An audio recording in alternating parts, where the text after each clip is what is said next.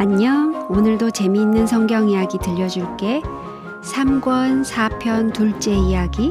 한밤중에 들리는 소리.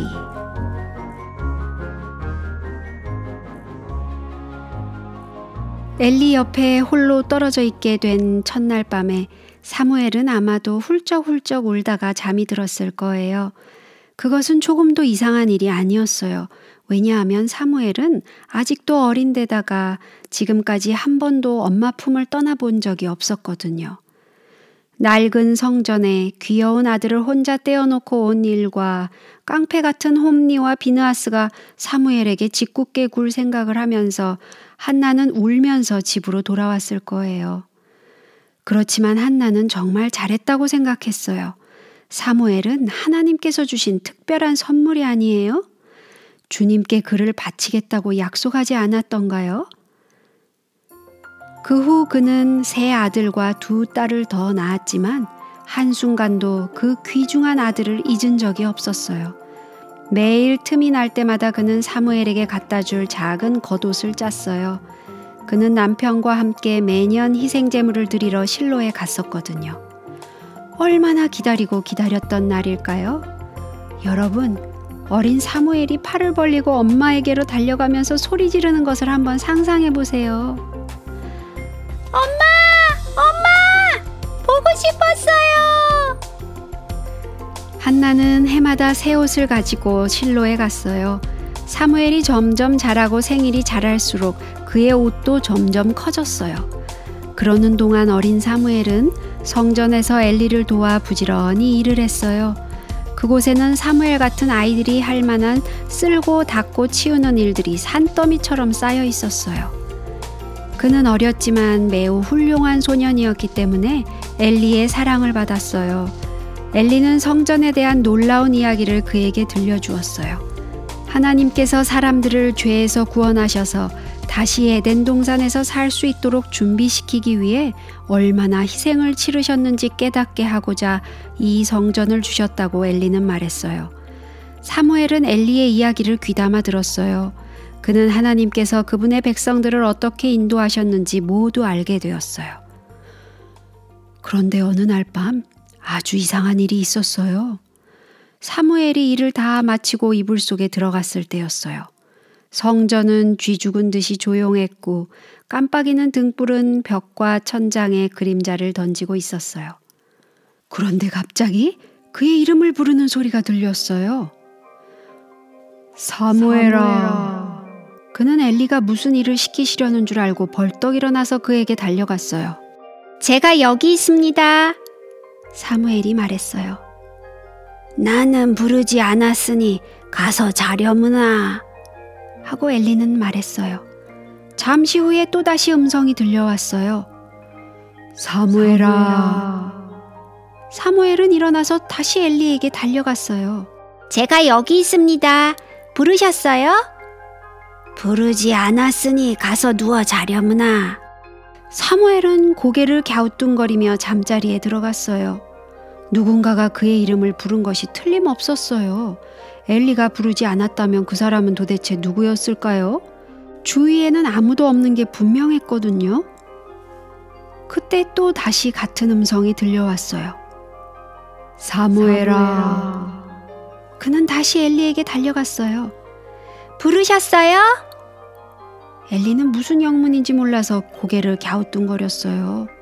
누군가가 사무엘에게 말한 것이 분명했어요. 그는 하나님께서 부르신 것이 틀림없다고 생각했어요. 그는 사무엘에게 말했어요. 가서 누웠다가 다시 그 음성을 들으면 여호와여 말씀하옵소서 주의 종이 듣겠나이다 하고 말하거라. 사무엘은 뛰는 가슴을 안고 잠자리로 돌아왔어요. 그러나 잠이 오질 않았어요. 어떻게 잠을 잘 수가 있었겠어요? 그 대신 사무엘은 정신을 바짝 차리고 누워 있었어요. 그 음성이 다시 들릴까요? 그리고 그것이 정말 하나님의 음성일까요? 바로 그때 사무엘의 귀에 그 음성이 들려왔어요. 하나님께서는 부드럽고 인자한 목소리로 마치 어린 아이에게 속삭이듯 말씀하셨어요. 사무엘아, 사무엘아. 사무엘 은 떨리는 목소리로 대답했어요. 말씀하옵소서 주의 종이 듣겠나이다. 그때 하나님께서는 엘리가 아들들을 잘 가르치지 못하고 성전 주위에서 온갖 나쁜 짓을 하도록 버려두었기 때문에 장차 엘리에게 어떤 일이 일어날 것인지를 사무엘에게 말씀하셨어요. 그날 밤 사무엘은 제대로 잠을 잘 수가 없었어요. 하나님께서 하신 말씀을 사무엘이 엘리에게 말씀드려야만 할까요? 그는 이리 뒤척 저리 뒤척 하다가 아침을 맞았어요. 그는 엘리를 진심으로 사랑했기 때문에 그의 마음을 조금도 아프게 하고 싶지 않았어요. 그렇지만 그것은 하나님께서 전하라고 주신 기별이 아니겠어요? 아, 얼마나 안타까운 일이에요. 엘리는 아침에 일어나서 그날에 해야 할 일들을 준비하고 있었어요. 그도 역시 밤잠을 제대로 이루지 못했어요. 하나님께서 왜 대제사장인 엘리 대신에 사무엘 같은 어린 소년을 부르셔서 말씀하셨을까요? 정말 이상한 일이었어요. 엘리는 하나님께서 사무엘에게 무슨 말씀을 하셨을까 하고 궁금하게 생각했어요. 동이 터올 무렵 엘리는 사무엘이 일어난 것을 알고 그를 불러 말했어요. 내 아들 사무엘아, 하나님께서 내게 무엇을 말씀하셨느냐?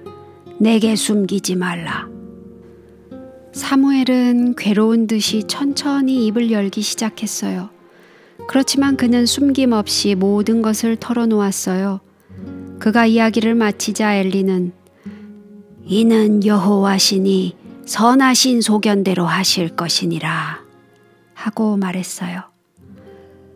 별다른 일 없이 그 날이 지나갔어요. 그 다음 날도 역시 그랬어요.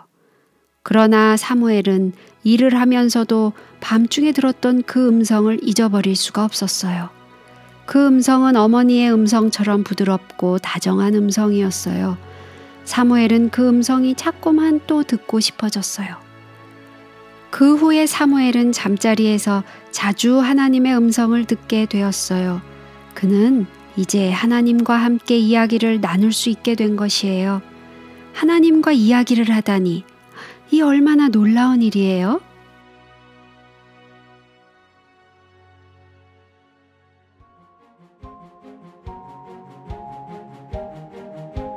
오늘 이야기는 여기까지야. 다음에 또 재미있는 성경 이야기 들려줄게. 안녕.